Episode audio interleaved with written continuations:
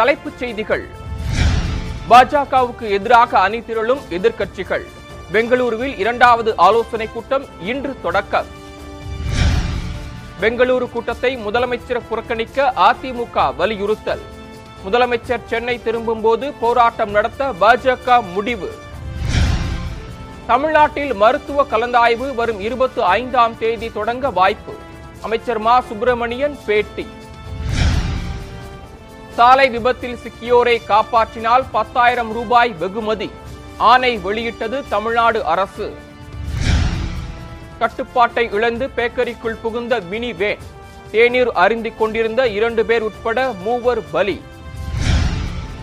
ஆடி மாத பூஜைக்காக சபரிமலை கோயில் நடை திறப்பு. ஆன்லைனில் முன்பதிவு செய்த பக்தர்களுக்கு அனுமதி. பரபரப்பாக நடைபெற்ற விம்பிள்டன் இறுதிப் போட்டி. ஜோகோவிச்சை வீழ்த்தி பட்டம் வென்றார் அல்கார.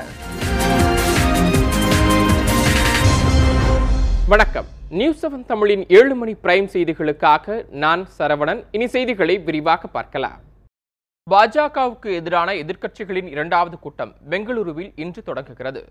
இதில் காங்கிரஸ் திமுக உள்ளிட்ட இருபத்தி நான்கு கட்சிகள் பங்கேற்க உள்ளன.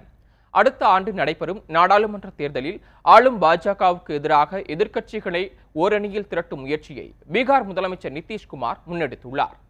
இதன் பலனாக எதிர்க்கட்சிகளின் முதல் கூட்டம் பீகார் மாநிலம் பாட்னாவில் கடந்த மாதம் இருபத்தி மூன்றாம் தேதி நடைபெற்றது. இந்நிலையில் எதிர்க்கட்சிகளின் இரண்டாவது கூட்டம் பெங்களூருவில் இன்றும் நாளையும் நடைபெறுகிறது. இதில் பங்கேற்க மதிமுக விடுதலை சிறுத்தைகள் உள்ளிட்ட கட்சிகளுக்கும் அழைப்பு விடுக்கப்பட்டுள்ளது. சோனியா காந்தி ராகுல் காந்தி முதலமைச்சர் மு ஸ்டாலின் மேற்கு வங்க முதலமைச்சர் மம்தா பானர்ஜி உள்ளிட்ட தலைவர்கள் இந்த கூட்டத்தில் பங்கேற்கின்றனர். டெல்லியில் மத்திய அரசு கொண்டு வந்துள்ள அவசர சட்டத்திற்கு காங்கிரஸ் எதிர்ப்பு தெரிவித்துள்ளதால் இன்றைய பெங்களூரு கூட்டத்தில் ஆம் ஆத்மியும் பங்கேற்க உள்ளது டெல்லி அரசின் அதிகாரத்தை குறைக்கும் வகையில் மத்திய அரசு கொண்டு வந்த அவசர சட்டத்திற்கு எதிராக எதிர்க்கட்சி தலைவர்களிடம் கெஜ்ரிவால் ஆதரவு திரட்டினார். பல கட்சிகள் ஆம் ஆத்மிக்கு ஆதரவு தெரிவித்த நிலையில் காங்கிரஸ் தனது நிலைப்பாட்டை தெரிவிக்காமல் இருந்தது. இதனால் இன்று நடைபெறும் எதிர்க்கட்சிகளின் இரண்டாவது கூட்டத்தை ஆம் ஆத்மி புறக்கணிக்கும் என கூறப்பட்டது. இந்நிலையில் அவசர சட்டத்தை எதிர்ப்பதாகவும் ஆம் ஆத்மி அரசை ஆதரிப்பதாகவும் தற்போது காங்கிரஸ் தெரிவித்துள்ளது. எதிர்க்கட்சிகளின் கூட்டத்தில் முதலமைச்சர் ஸ்டாலின் பங்கேற்பது தமிழ்நாட்டின் நலனுக்கு நல்லதல்ல என அதிமுக எம்பி தம்பிதுரை தெரிவித்துள்ளார். கிருஷ்ணகிரி மாவட்டம் காளிக்கோயில் பகுதியில் செய்தியாளர்களை சந்தித்த அவர் இதனை தெரிவித்தார். புரட்சித் தலைவி அம்மாவை பொறுத்தவரையில் அவர் உரிமைக்காக போராடி உச்சநீதிமன்றம் சொல்லி காவிரி நீரை பெற்று தந்தவர் புரட்சித் தலைவி அம்மா அவர்கள். அதை செயல்படுத்துவது இன்றைய அரசினுடைய கடமை. என்று இன்று வந்து காவிரி தண்ணீரை தராத ஒரு கர்நாடக அரசுக்கும் மேகதான கட்டுகிறேன் என்ற ஒரு உரிமையை தன் உரிமையை மீண்டும் மீண்டும் நிலைநாட்டிக் கொண்டிருக்கின்ற அந்த அரசு நடத்துகின்ற அந்த கட்சியினுடைய நடத்துகின்ற அந்த கூட்டத்தில் கலந்து கொள்வது நம்முடைய தமிழர்களை விட்டு உரிமைகளை விட்டுக் கொடுப்பதாக கருதப்படும். ஆகவே அவர் செய்வது அவரை தான் நினைத்து பார்க்க வேண்டும். பெங்களூருவில் நடைபெறும் எதிர்க்கட்சிகள் கூட்டத்தில் காவிரி நீர் விவகாரம் தொடர்பாக கர்நாடக அரசுக்கு முதலமைச்சர் மு ஸ்டாலின் கண்டனம் தெரிவிக்க வேண்டுமென அண்ணாமலை வலியுறுத்தியுள்ளார். அவ்வாறு செய்யாவிட்டால் பாஜக சார்பில் போராட்டம் நடத்தப்படும் எனவும் அவர் அறிவித்துள்ளார். இன்னைக்கு தண்ணீர் பிரச்சனை பெரிய பிரச்சனை. குறிப்பாக காவேரி வாட்டர் மேனேஜ்மெண்ட் போர்டு நதிநீர் மேலாண்மை ஆணையம் இருக்கும் பொழுது சுயேட்சையாக ஒரு மாநிலத்தினுடைய முதலமைச்சர் நான் தண்ணி கொடுக்க மாட்டேன் என்று சொல்வதற்கு அதிகாரம் இல்லை. அதற்கு ஒரு வரைமுறை இருக்குது ரெயின்ஃபெட் ஏரியாவில் எவ்வளோ மழை வந்துச்சு? ரிசர்வாயரில் எவ்வளோ இருக்குது எப்படி அந்த தண்ணியை கொடுக்க போகிறோம் சுயேட்சையாக யாரோ ரெண்டு பேர் கர்நாடகா அசம்பிளியில் தண்ணி கொடுக்க மாட்டேன் என்று சொல்வதற்கு எந்த உரிமை இல்லை. அதை பற்றி தமிழக அரசு இதுவரை கண்டிக்காதது பெரிய மன வருத்தத்தை எல்லாருக்கும் அளித்திருக்கு. அதனால் பதினெட்டாம் தேதி முதலமைச்சர் அவர்கள் தன்னுடைய கண்டன குரலை பதிவு செய்யாமல் வந்தாங்கன்னா நாங்கள் அன்னைக்கு கருப்பு கொடி போராட்டத்தை பாரதிய ஜனதா கட்சி தமிழகத்தில் நடத்துவாங்க. மதுரை மாநாடு தொடர்பாக அதிமுக பொதுச் செயலாளர் எடப்பாடி பழனிசாமி கட்சி நிர்வாகிகளுடன் ஆலோசனை மேற்கொண்டார். மதுரையில் ஆகஸ்ட் இருபதாம் தேதி அதிமுக மாநாடு நடைபெற உள்ளது மாநாடு குறித்து சென்னை ராயப்பேட்டையில் உள்ள அதிமுக தலைமை அலுவலகத்தில் எடப்பாடி பழனிசாமி தலைமையில் ஆலோசனை கூட்டம் நடைபெற்றது. இதில் அவைத்தலைவர் தமிழ்மகன் உசேன் முன்னாள் அமைச்சர்கள் ஜெயக்குமார் ஆர் பி உதயகுமார் விஜயபாஸ்கர் உள்ளிட்டோர் பங்கேற்றனர். கூட்டத்தில் அதிமுக மாநாட்டிற்கான ஏற்பாடுகள் மற்றும் நிறைவேற்ற வேண்டிய தீர்மானங்கள் குறித்த முடிவுகள் எடுக்கப்பட்டதாக கூறப்படுகிறது. தமிழ்நாடு முழுவதும் போதை தடுப்பு நடவடிக்கைகள் தீவிரப்படுத்தப்பட்டுள்ளதாக அமைச்சர் உதயநிதி ஸ்டாலின் தெரிவித்துள்ளார். இந்திய ஜனநாயக வாலிபர் சங்கத்தின் போதையற்ற தமிழ்நாடு ஒரு கோடி கையெழுத்து இயக்கத்தின் நிறைவு விழா சென்னை நுங்கம்பாக்கத்தில் நடைபெற்றது. இதில் அமைச்சர்கள் உதயநிதி ஸ்டாலின் மா. சுப்பிரமணியன் விசிகா தலைவர் திருமாவளவன் இயக்குனர் ராஜ்முருகன் உள்ளிட்டோர் கலந்து கொண்டனர். நிகழ்ச்சியில் பேசிய திருமாவளவன் தமிழ்நாடு மட்டுமின்றி ஒட்டுமொத்த இந்தியாவையும் போதையில்லாத நாடாக மாற்ற வேண்டுமென தெரிவித்தார். ஊழலை காட்டிலும் சமூகத்தை மிகவும் பாதிக்கக்கூடியவை. ஜாதியும் போதையும் தான் என அவர் குறிப்பிட்டார். இது தமிழ்நாட்டில் மட்டுமல்ல இந்தியா முழுவதும். எல்லா மாநிலங்களிலும். ஆகவேதான் விடுதலை சிறுத்தைகள் கட்சி இது தொடர்பாக ஒரு தேசிய கொள்கை. இந்தியா அளவில் அகில இந்திய அளவில் வரையறுக்கப்பட வேண்டும் என்று வலியுறுத்துகிறோம். ஒரு மாநிலத்தில் மட்டும் மதுவிலக்கு கொள்கை. அல்லது போதை விளக்கு கொள்கை நடைமுறையில் இருந்தால் அந்த மாநிலத்தில் அதை நீட்டிக்க முடியாது. அது சிக்கலுக்கு உள்ளாகும். இந்தியா முழுவதும் எல்லா மாநிலங்களிலும் அது நடைமுறைக்கு வர வேண்டும். பின்னர் பேசிய அமைச்சர் உதயநிதி ஸ்டாலின் போதைப் பொருள் வழக்கில் கைதானால் எளிதில் ஜாமீன் கிடைக்காது என்ற நிலையை தற்போதைய அரசு ஏற்படுத்தி உள்ளதாக தெரிவித்தார். போதை தடுப்பு நடவடிக்கைகள் அனைத்து மாவட்டங்களிலும் தீவிரப்படுத்தப்பட்டுள்ளதாகவும் அவர் குறிப்பிட்டார். அரசும் காவல்துறையும் இணைந்து போதைப் பொருள் ஒழிப்புக்காக ஏராளமான உறுதியான நடவடிக்கைகளை தொடர்ந்து எடுத்து வருகின்றன. இதற்கு முன்பெல்லாம் போதைப் பொருள் வழக்கில் கைதானால் மிக எளிதாக ஜாமீன் கிடைக்கும் என்ற இந்த நிலை இருந்தது. ஆனால் தற்பொழுது அரசினுடைய முயற்சியால் அப்படி இருந்த நிலை முற்றிலும் மாறியுள்ளது. போதை ஒழிப்பை அரசால் மட்டும் சாத்தியப்படுத்த முடியாது. மக்கள் உங்களை போன்ற மாணவர்கள் இது போன்ற இயக்கங்கள் என அனைவரும் சேர்ந்து இந்த பணியை செய்து முடிக்க முடியும். மதுவை ஒழிக்க வேண்டும் என்ற அறிஞர் அண்ணாவின் விருப்பத்தை திமுக நிறைவேற்றவில்லை எனவும் பாமக தான் அதற்கு போராடி வருவதாகவும் அன்புமணி ராமதாஸ் தெரிவித்துள்ளார். பாமகவின் முப்பத்து ஐந்தாம் ஆண்டு தொடக்க விழாவை முன்னிட்டு சென்னை மயிலாப்பூரில் பொதுக்கூட்டம் நடைபெற்றது. அதில் பங்கேற்று பேசிய அன்புமணி பத்து லட்சம் இளைஞர்களை கொண்டு தொடங்கப்பட்ட பாமக இன்று மிகப்பெரிய கட்சியாக உருவெடுத்துள்ளதாக கூறினார். மருத்துவமும் சுகாதாரமும் தனது இரண்டு கண்கள் என முதலமைச்சர் குறிப்பிட்டது குறித்து கருத்து தெரிவித்த அவர் பத்து ஆண்டுகளுக்கு முன்பே இதனை தாங்கள் தெரிவித்து விட்டதாக கூறினார். பாட்டாளி மக்கள் கட்சி மட்டும் இல்லை என்றால் நூற்று எட்டு ஆம்புலன்ஸ் வசதி இருந்திருக்காது எனவும் அடித்தள மக்கள் படித்திருக்க முடியாது எனவும் அவர் கூறினார். மக்கள் வாக்களிக்கவில்லை என்றால் உங்களுடைய கொள்கையை நீங்கள் மாற்றிக்கொள்வீர்களா? இதுதான் அண்ணா அவர்களுடைய கொள்கையா? அறிஞர் அண்ணா அவருடைய கொள்கையே பூரண மதுவிலக்கு. அறிஞர் அண்ணா அவருடைய கொள்கையை கடைபிடித்துக் கொண்டிருக்கின்ற ஒரே கட்சி பாட்டாளி மக்கள் கட்சி தானே. இப்ப இருக்கிற திமுகவே மறந்து விட்டது ஆனால் பாட்டாளி மக்கள் கட்சி எந்த சோதனை வந்தாலும் சரி எங்களுடைய கொள்கையை நாங்கள் ஒருபொழுதும் விட்டுக் கொடுக்க மாட்டோம். கோவையில் டிஐஜி விஜயகுமார் உயிரை மாய்த்துக் கொண்ட சம்பவத்தில் எட்டு பேருக்கு காவல்துறை சம்மன் அனுப்பியுள்ளது. கோவை சரக டிஐஜி விஜயகுமார் கடந்த ஏழாம் தேதி துப்பாக்கியால் சுட்டு உயிரை மாய்த்துக் கொண்ட சம்பவம் தமிழகத்தில் பரபரப்பை ஏற்படுத்தியது. சம்பவம் குறித்து விசாரணை நடத்தி வரும் காவல்துறை டிஐஜி மரணம் தொடர்பாக சமூக ஊடகங்களில் பதிவிட்டவர்கள் பேட்டி அளித்தவர்கள் என எட்டு பேருக்கு சம்மன் அனுப்பியுள்ளது. வரும் பதினெட்டாம் தேதி கோவை ராமநாதபுரம் காவல் நிலையத்தில் அனைவரும் விசாரணைக்கு ஆஜராக வேண்டும் என உத்தரவிடப்பட்டுள்ளது. டிஐஜி மரணம் தொடர்பான கருத்துக்கள் எந்த ஆதாரத்தின் அடிப்படையில் தெரிவிக்கப்பட்டது என்பது குறித்து அவர்களிடம் விசாரிக்க காவல்துறை திட்டமிட்டுள்ளது. சாலை விபத்தில் சிக்கியவரை காப்பாற்றினால் பத்தாயிரம் ரூபாய் வெகுமதி வழங்கப்படும் என தமிழ்நாடு அரசு அரசாணை வெளியிட்டுள்ளது. சாலை விபத்தில் காயமடைந்தவர்களுக்கு உதவுபவர்களுக்கு மத்திய அரசு ஐந்தாயிரம் ரூபாய் வெகுமதி வழங்கி வருகிறது. இந்நிலையில் அதனுடன் சேர்த்து கூடுதலாக ஐந்தாயிரம் ரூபாய் வழங்கப்படும் என சட்டப்பேரவையில் அமைச்சர் சிவசங்கர் அறிவித்திருந்தார். அதன்படி விபத்தில் சிக்கியவர்களின் உயிரை காப்பாற்றியவர்கள் குறித்த பரிந்துரையை மாதந்தோறும் போக்குவரத்து ஆணையரகத்திற்கு மாவட்ட நிர்வாகம் அனுப்ப வேண்டுமென தமிழ்நாடு அரசு தெரிவித்துள்ளது. தங்களது அடையாளத்தை வெளிக்காட்டிக் கொள்ள விரும்பாதவர்களுக்கு வெகுமதி வழங்கப்படாது எனவும் தெரிவிக்கப்பட்டுள்ளது.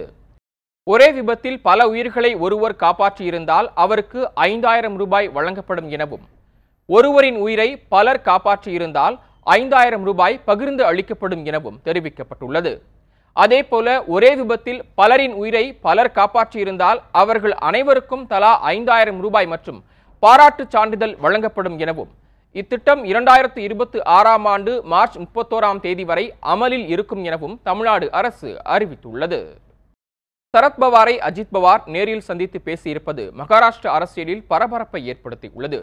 தேசியவாத காங்கிரஸ் கட்சியிலிருந்து தனது ஆதரவாளர்களுடன் விலகிய அஜித் பவார் பாஜக கூட்டணியில் இணைந்து துணை முதலமைச்சராக பொறுப்பேற்றுக் கொண்டார்.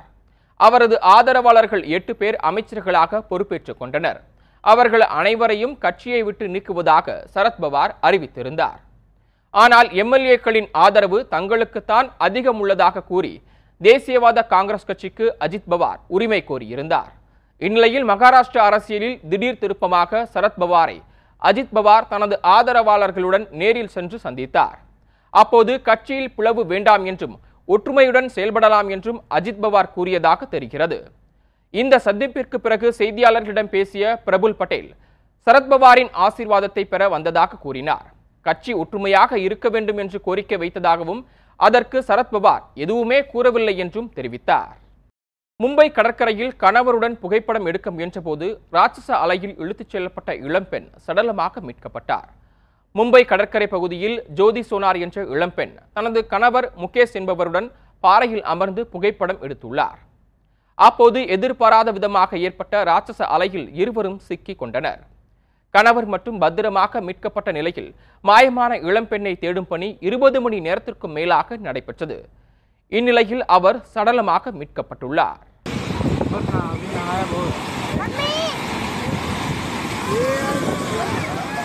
अभी देख मस्त है अरे बाप रे। बोल रहे हैं उनको आओ उनको नहीं मान रहे वो ஆசிய தடகள சாம்பியன்ஷிப் தொடரில் இருபத்தி ஏழு பதக்கங்களுடன் இந்தியா மூன்றாம் இடம் பிடித்துள்ளது.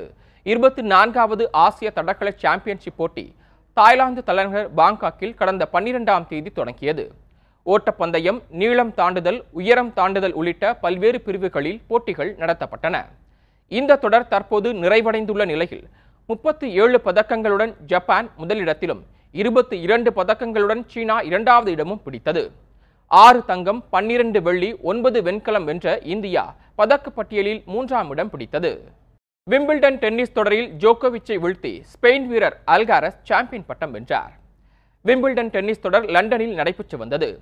இதில் ஆடவர் ஒற்றையர் பிரிவின் இறுதிப் போட்டி நேற்று நடைபெற்றது. தரவரிசை பட்டியலில் இரண்டாவது இடத்தில் உள்ள செர்பியாவின் ஜோகோவிச் உலகின் முதல்நிலை வீரரான ஸ்பெயினின் கார்லோஸ் அல்காரஸுடன் பலப்பரீட்சை நடத்தினார். இருவருக்கும் இடையேயான போட்டி சுமார் ஐந்து மணி நேரம் நடைபெற்றது. இதில் அல்காரஸ் ஒன்றுக்கு ஆறு ஏழுக்கு ஆறு ஆறுக்கு ஒன்று மூன்றுக்கு ஆறு ஆறுக்கு நான்கு என்ற செட் கணக்கில் வென்று சாம்பியன் பட்டத்தை தட்டிச் சென்றார். விம்பிள்டன் தொடரில் ஜோகோவிச் இரண்டாயிரத்து பதினெட்டாம் ஆண்டு முதல் தொடர்ச்சியாக நான்கு முறை பட்டம் என்று சாதனை படைத்திருந்தார். அந்த தொடர் சாதனைக்கு தற்போது அல்காரஸ் முற்றுப்புள்ளி வைத்துள்ளார். விம்பிள்டன் பட்டத்தை அல்காரஸ் வெல்வது இதுதான் முதன்முறை என்பது குறிப்பிடத்தக்கது. There's a few people around that corner as well. I hope the lid does the lid doesn't fall off. MBBS படிப்பில் ஏழு புள்ளி ஐந்து சதவிகித இடஒதுக்கீடு தரவரிசையில் சேலம் மாணவி கிருத்திகா முதலிடம் பிடித்துள்ளார் இரண்டாயிரத்து இருபத்தி மூன்று இரண்டாயிரத்து இருபத்தி நான்காம் ஆண்டிற்கான இளநிலை மருத்துவ படிப்பு தரவரிசை பட்டியலை அமைச்சர் மா சுப்பிரமணியன் வெளியிட்டார் இதில் அரசு பள்ளி மாணவர்களுக்கான ஏழு புள்ளி ஐந்து சதவிகித இடஒதுக்கீடு தரவரிசையில் சேலம் மாவட்டத்தை சேர்ந்த மாணவி கிருத்திகா முதலிடம் பிடித்துள்ளார். தருமபுரி மாவட்டத்தை சேர்ந்த பச்சையப்பன் இரண்டாவது இடத்தையும் காஞ்சிபுரம் மாவட்ட மாணவன் முருகன் மூன்றாம் இடத்தையும் பிடித்துள்ளனர். திருவண்ணாமலை மாவட்ட மாணவி ரோஜா நான்காவது இடத்தையும் சிவகங்கை மாவட்ட மாணவி அன்னபூரணி ஐந்தாவது இடத்தையும் பிடித்துள்ளனர்.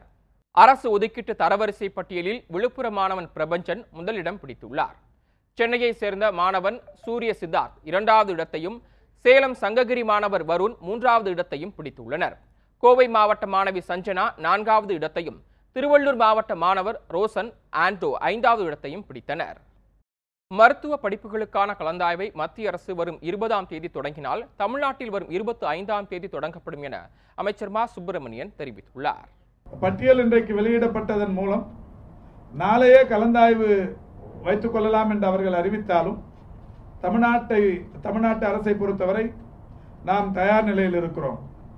இருபதாம் தேதி அவர்கள் திட்டமிட்டபடி அந்த கலந்தாய்வு நடத்துவார்களேயானால் அது உறுதி செய்யப்படுமேயானால் இருபத்தி ஐந்தாம் தேதி தமிழ்நாட்டில் கலந்தாய்வு தொடங்கப்படும் என்பதை அறிவித்துக் கொள்கிறோம். இருபது ஒன்றிய அரசு கலந்தாய்வு உறுதியாக நடத்தும் என்கின்ற நிலை வருமையானால் இருபத்தி ஐந்தாம் தேதி தமிழ்நாட்டில் கலந்தாய்வு தொடங்கும் என்பதை உங்களின் வாயிலாக மாணவ பெருமக்களுக்கும் பெற்றோர்களுக்கும் தெரிவித்துக் கொள்கிறோம். திண்டுக்கல் மாவட்டம் ஒட்டன்சத்திரம் அருகே கட்டுப்பாட்டை இழந்த மினி வேன் சாலையோர பேக்கரிக்குள் புகுந்த விபத்தில் மூன்று பேர் உயிரிழந்தனர். கோவையிலிருந்து மதுரை நோக்கி மினி வேன் ஒன்று சென்று கொண்டிருந்தது. ஒட்டன்சத்திரம் தாராபுரம் சாலையில் உள்ள தங்கச்சியாம்பட்டி அருகே பயணித்தபோது வேன் கட்டுப்பாட்டை இழந்து அப்பகுதியில் இருந்த பேக்கரிக்குள் வேகமாக புகுந்தது. கடையில் தேநீர் அருந்து கொண்டிருந்த ரவிச்சந்திரன் பழனிசாமி என்ற இருவர் இந்த விபத்தில் சம்பவ இடத்திலேயே உயிரிழந்தனர். மேலும் இருசக்கர வாகனத்தில் சென்று கொண்டிருந்த காளியாத்தாள் என்பவரும் பலியானார். திருவாரூர் மாவட்டம் நன்னிலம் அருகே இருசக்கர வாகனத்திற்கு வழிவிடவில்லை என கூறி பேருந்து ஓட்டுநரை இளைஞர் தாக்க முயற்சிக்கும் வீடியோ வெளியாகியுள்ளது.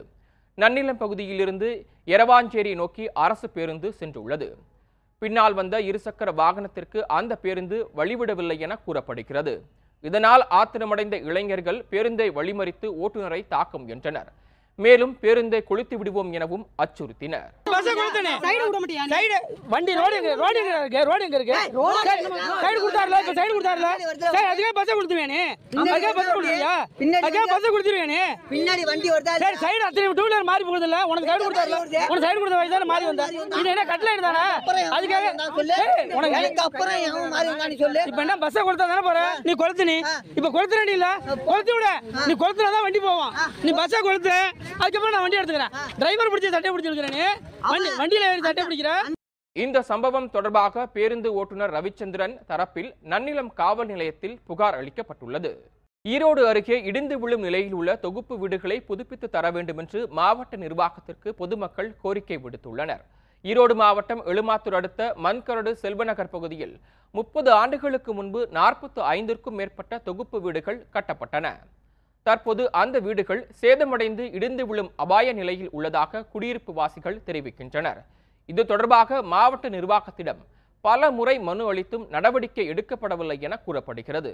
அசம்பாவிதம் எதுவும் ஏற்படுவதற்கு முன்பு உடனடியாக தொகுப்பு வீடுகளை புதுப்பித்து தர வேண்டுமென பொதுமக்கள் கோரிக்கை விடுத்துள்ளனர்.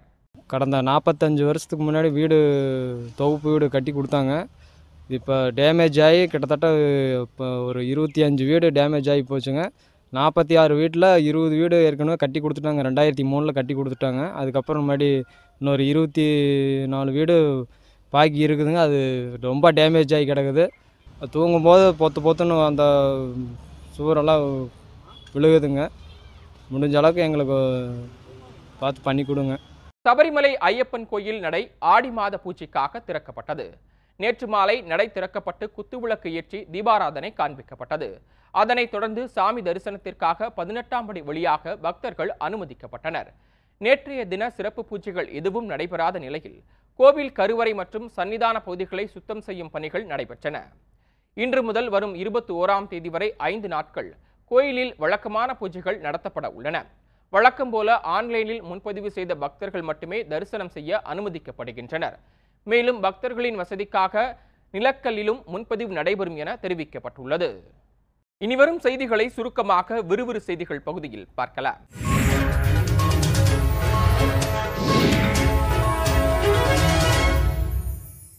சட்டக்கல்லூரி மாணவர்களுக்கு பயிற்சி வழங்கும் வகையில் நடிகர் சூர்யா இயக்குனர் ஞானவில் இணைந்து சத்யதேவ் சட்ட அகாடமியை உருவாக்கியுள்ளனர். இதனை முதலமைச்சர் மு க ஸ்டாலின் தொடங்கி வைத்தார். இது தொடர்பாக ட்விட்டரில் பதிவிட்டுள்ள அவர் இந்த அகாடமியின் மூலம் நான் முதல்வன் திட்டத்தின் கீழ் மாணவர்களுக்கு பயிற்சி அளிக்க கேட்டுக்கொண்டுள்ளதாக தெரிவித்துள்ளார். குன்னூர் மற்றும் உதகை மலை ரயில் நிலையங்களை மேம்படுத்த இருபது கோடி ரூபாய் நிதி ஒதுக்கப்பட்டுள்ளதாக மத்திய இணையமைச்சர் எல். முருகன் தெரிவித்துள்ளார். மத்திய அரசு கட்டுப்பாட்டில் உள்ள குன்னூர் அருவங்காடு வெடிமருந்து தொழிற்சாலையில் நடந்த தொழிற்சங்க கூட்டத்தில் அவர் கலந்து கொண்டார். பின்னர் கிராம மக்களிடையே பேசிய அவர் அறிவிக்கப்பட்ட திட்டங்கள் அனைத்தும் தொண்ணூறு சதவீதம் நிறைவேற்றப்பட்டுள்ளதாக கூறினார். பாஜக தேசிய மகளிர் அணி தலைவியும் எம்எல்ஏவுமான வானதி சீனிவாசன் மாலை அணிந்து சபரிமலைக்கு பயணம் மேற்கொண்டுள்ளார். கோவை வடகோவையில் உள்ள ஐயப்பன் கோயிலில் இருமுடி கட்டிக்கொண்ட அவர் சுமார் பத்து பேருடன் சபரிமலை சென்றுள்ளார். கும்பகோணத்தில் பள்ளி தீ விபத்தில் உயிரிழந்த குழந்தைகளின் ஆத்மா அமைதி பெற வேண்டி மோட்ச தீபம் ஏற்றப்பட்டது. இரண்டாயிரத்து நான்காம் ஆண்டு ஜூலை பதினாறாம் தேதி கும்பகோணம் கிருஷ்ணா பள்ளியில் நிகழ்ந்த தீ விபத்தில் தொன்னூற்று நான்கு குழந்தைகள் உயிரிழந்தனர். அவர்களின் குடும்பத்தினர் ஊர்வலமாக சென்று கும்பகோணம் மகாமக குளத்தில் மோட்ச தீபங்களை மிதக்க விட்டனர். காட்பாடி அருகே சாலையின் தடுப்புச் சுவரில் மோதி விபத்துக்குள்ளானதில் கார் கவிழ்ந்த சிசிடிவி காட்சிகள் வெளியாகியுள்ளன. சிவகங்கை மாவட்டம் தேவக்கோட்டையை சேர்ந்த முனியப்பனின் குடும்பத்தினர் காரில் திருப்பதி சென்று திரும்பிய போது வேலூர் மாவட்டம் செங்கோட்டை அருகே சாலையின் தடுப்புச் சுவரில் மோதியது. இதில் கார் தலைகீழாக கவிழ்ந்ததில் நல்வாய்ப்பாக காரில் சென்றவர்கள் சிறு காயங்களுடன் உயிர் தப்பினர். சிவகாசியில் கடையில் இருந்த செல்போனை சிறுவன் திருடிச் செல்லும் சிசிடிவி காட்சி வெளியாகியுள்ளது. விருதுநகர் மாவட்டம் சிவகாசி மெயின் பஜார் புது ரோடு தெருவில் அசோக் என்பவர் செல்போன் கடை நடத்தி வருகிறார். கடைக்கு வந்த ஒரு சிறுவன் ஆட்கள் இல்லாததை அறிந்து மேஜையில் இருந்த செல்போனை திருடிச் சென்றான். இது குறித்த சிசிடிவி காட்சிகளின் அடிப்படையில் போலீசார் விசாரித்து வருகின்றனர். குற்றால அருவியில் கூட்ட நெரிசலை பயன்படுத்தி சுற்றுலா பயணிகளிடம் நகை பறிக்கப்பட்ட சம்பவம் அதிர்ச்சியை ஏற்படுத்தியுள்ளது. தென்காசி மாவட்டம் குற்றாலம் மெயின் அருவியில் சுற்றுலா பயணிகள் நீண்ட வரிசையில் காத்திருந்து குளித்து வந்தனர். இந்நிலையில் பட்டுக்கோட்டை பகுதியைச் சேர்ந்த ஆறு பெண் சுற்றுலா பயணிகளிடம் சுமார் நூற்று இருபது கிராம் மதிக்கத்தக்க தங்கச் சங்கிலியை மர்ம நபர்கள் பறித்துச் சென்றுள்ளனர். நீலகிரி மாவட்டம் உதகை அரசு தாவரவியல் பூங்காவில் விடுமுறை தினத்தையொட்டி சுற்றுலா பயணிகளின் கூட்டம் அதிகரித்து காணப்பட்டது. குறிப்பாக அங்குள்ள கண்ணாடி மாளிகையில் பூத்துள்ள வண்ண மலர்கள் மற்றும் பச்சை பசேல் என காட்சியளிக்கும் புல்வெளி மைதானங்களை கண்டு ரசித்தும் செல்ஃபி எடுத்தும் விடுமுறை நாளை கொண்டாடி மகிழ்ந்தனர். ஆடி அமாவாசையை முன்னிட்டு கம்பம் அருகே சுருளி அருவியில் குளிக்க சுற்றுலா பயணிகளுக்கு அனுமதி அளிக்கப்பட்டுள்ளது. தேனி மாவட்டம் சுருளி அருவி பகுதியில் யானைகள் கூட்டமாக உலவுவதாக கூறி அருவியில் நீராட வனத்துறை தடை விதித்தது. இந்நிலையில் யானைகள் கூட்டம் அங்கிருந்து வனப்பகுதிக்குள் சென்றுவிட்டதாலும் ஆடி அமாவாசையை முன்னிட்டும் அருவியில் நீராட பக்தர்களுக்கு வனத்துறை அனுமதி அளித்துள்ளது. வெள்ளத்தால் பாதிக்கப்பட்ட மக்களுக்கு நிவாரண உதவித் தொகையாக பத்தாயிரம் ரூபாய் வழங்கப்படும் என்று டெல்லி முதலமைச்சர் கெஜ்ரிவால் அறிவித்துள்ளார். டெல்லி யமுனை ஆற்றங்கரையில் வசித்து வந்த ஏராளமான குடும்பங்கள் வெள்ளப்பெருக்கில் வீடுகள் மற்றும் உடைமைகளை இழந்ததாகவும் அவர்களுக்கு இழப்பீடாக இந்த தொகை வழங்கப்படுவதாகவும் கெஜ்ரிவால் தெரிவித்துள்ளார். மேலும் வெள்ளப்பெருக்கில் ஆதார் அட்டை போன்ற முக்கிய ஆவணங்களை இழந்தவர்களுக்கு சிறப்பு முகாம் ஏற்பாடு செய்யப்படும் என்றும் அவர் கூறியுள்ளார்.